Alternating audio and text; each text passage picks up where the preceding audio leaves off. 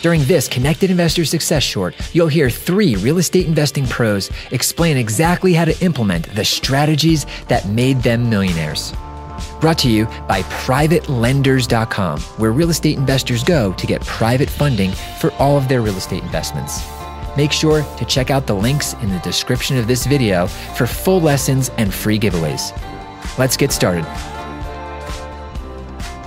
Step number one the research, then how to ask for the money, and then the follow up. So let's dive into the research. I want some free money from the government. What do I do?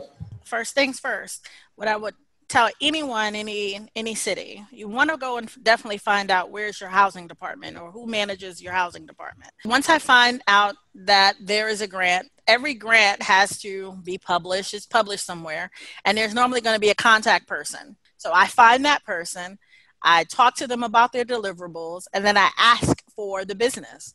What do I need to do to position myself so that I am first in line for this contract? Once I have submitted my application, let's say I've gotten that far, I've submitted my application, I am now following up with the person. Did you get it? Did you receive it? Going right back to the person who I've been in contact with just to ensure that my paperwork is there. Now I'm looking at what's the process for them notifying someone. I want to know when that happens. And if I'm selected or not selected, I still have follow up responsibilities here. Then the second part is if I get the contract, there are specifics to any contract that you have, grant or any kind of funds that they're the, the deliverables. Most people mess up because they don't get their paperwork or their deliverables in by the right time. So I normally go for a day before when it's due or two days before when it's due and then follow up and make sure that they received it, everything is good, glad to be a partner with them. And then I also follow up when the contract is over. Um, anything else you want to uh, bring up about? You know, the research, the ask, or the follow up that someone should know if they're interested in doing this?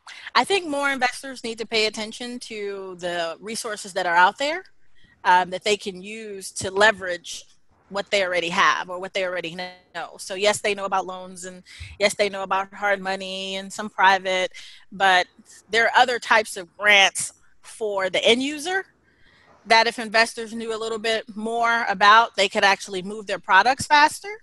Yeah. Um, if they're doing flips and things like that, that I just don't think people pay enough attention to. So me as a an investor and been investing since I left New York, those were grants and free money that was on the table that I watch other people just walk right by. The Connected Investors app connects you with investors, notifies you of available properties, helps locate cash buyers, and secure private funding to close deals. Set up in seconds to become a member of the Connected Investors social network. Now you can scroll through your main feed to find cash buyers, see investment properties not available to the general public and network with investors by adding your own comments to a thread to keep the conversation going.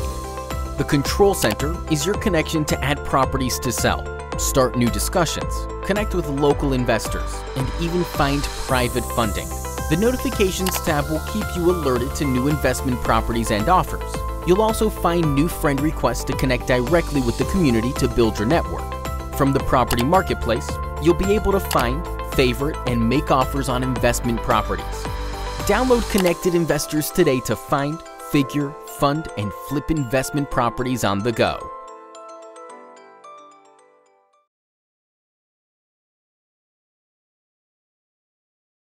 His name is Bob Diamond, and today he's going to explain exactly how to buy your first property at a tax auction. Bob, let's go over the you know three or four main steps and then we'll we'll go into exactly how to do each of those steps. So if I want to buy a property at a tax sale, what exactly do I need to do? Really simple. So step step number one, you have to get the list of properties. The list That's of properties. Step number two, you have to go check out the properties. Typically, drive by them, do a little bit of internet research, check them out. And then step three, bid on the properties. And either that's going to be online or it's going to be in person on the courthouse steps. Those are three easy steps. So get the list, see the properties, and go and bid on them. And uh, the, the, the last question here: What is the biggest bottleneck to you doubling your business? Me. It's definitely me. It's my mindset and me. And I just realized that what's in your brain in the six inches is really what limits your ability to be successful or enables you to be successful. So you always want to work on those six inches. You know, fertilize it with information, have an open mind, and and do things. You know, I, I know that the probably my biggest personal limiter is risk aversion. I do not like risk. And you know, that's part of my attorney and that's why I love the overages business. I'm not putting out money for, for properties or anything. And you know, but you have to not be like you have to do something. And you know, I know that I'll tend to maybe analyze things for a little too long. So I'd encourage you to go out and try things that are within you know, your ability. It's like not going to be a big financial disaster if you don't make it, but but take the risk of doing things. And sometimes I think the risk is mental, and that well, what if it doesn't work? I'll feel foolish, or what if it won't work? My friends will laugh at me. So don't tell them what you're doing. You know, that's the way to handle that, so that you don't have any risk of being embarrassed. But but do things because it's in taking action that we we get to our next step. You know, sometimes you take action and it's like you head off this way, and then you realize, no, no, no, I should really be going like it's like course correction. And it's through those course corrections that we find our successful path in life. But if you never move off where you are, you'll never get anywhere. You you contribute a lot of your success both to your education and your innovation. Now, everyone on the line here, if you're listening to this, you obviously believe in education. You know it's important to to learn. But innovation, I thought it was really uh, interesting that you put that as one of your top uh, you know habits you have to become successful why would you give innovation such so much credit toward your success i think that in order to be you know, successful and not just getting average results you have to be innovative I mean you have to do things that are different than everybody else is doing you know if you do what your what your five friends that make $65000 a year each do then guess what you're probably going to make $65000 a year each and that's what you're going to make also so yeah, you have to do something a little bit different. You have to do something maybe out of the box compared to what your friends do with their standard jobs. And I, I, that's why I think you have to be innovative. And the breakthroughs that I've had financially have been from being innovative and been from doing things that are a little bit different. Whitney, let's go ahead and jump right into it. Before we uh, hit the record button here, we kind of high level broke down the three main steps we're going to be talking about today into the verbal agreement, the contract and um, paying off the contract, executing. And I liked how you broke down step one is the verbal agreement. Can you go ahead and tell me why you thought that was the most important part of getting started in this? Well, you have to know where you want to go. That's that's super important. That's our first it's not even binding, but that's our first mental agreement together. And once we've crossed that barrier, it's easier to take it to the written contract. Now you're moving into step two, uh, getting it under contract. Is that something you're doing, or do you kind of uh, have them just go to the attorney's office? Or, I always like to do the contract myself, and then I'll meet them at the attorney's office. The written contract is really just a chance for the conversation to continue. I don't want it to be this great buildup where you're like sick to your stomach thinking, oh, I got to write this contract now. No, we're just filling in some blanks on a piece of paper. My papa told me that paper lay there and let you write whatever you want to on it. You can even print off a new one if you mess up. All right, let's talk about paying off the contract. Yes, do what you say you're going to do. People always want to say, well, what if something happens and you don't do it? Well, keep your word. That's how you're going to stay in business since 1939. If you get it amortized over 30 years, you get 360 months to pay this thing off even if you agree to balloon it in 15 years. If you do it in 10 years, these sellers are going to think you're a superhero.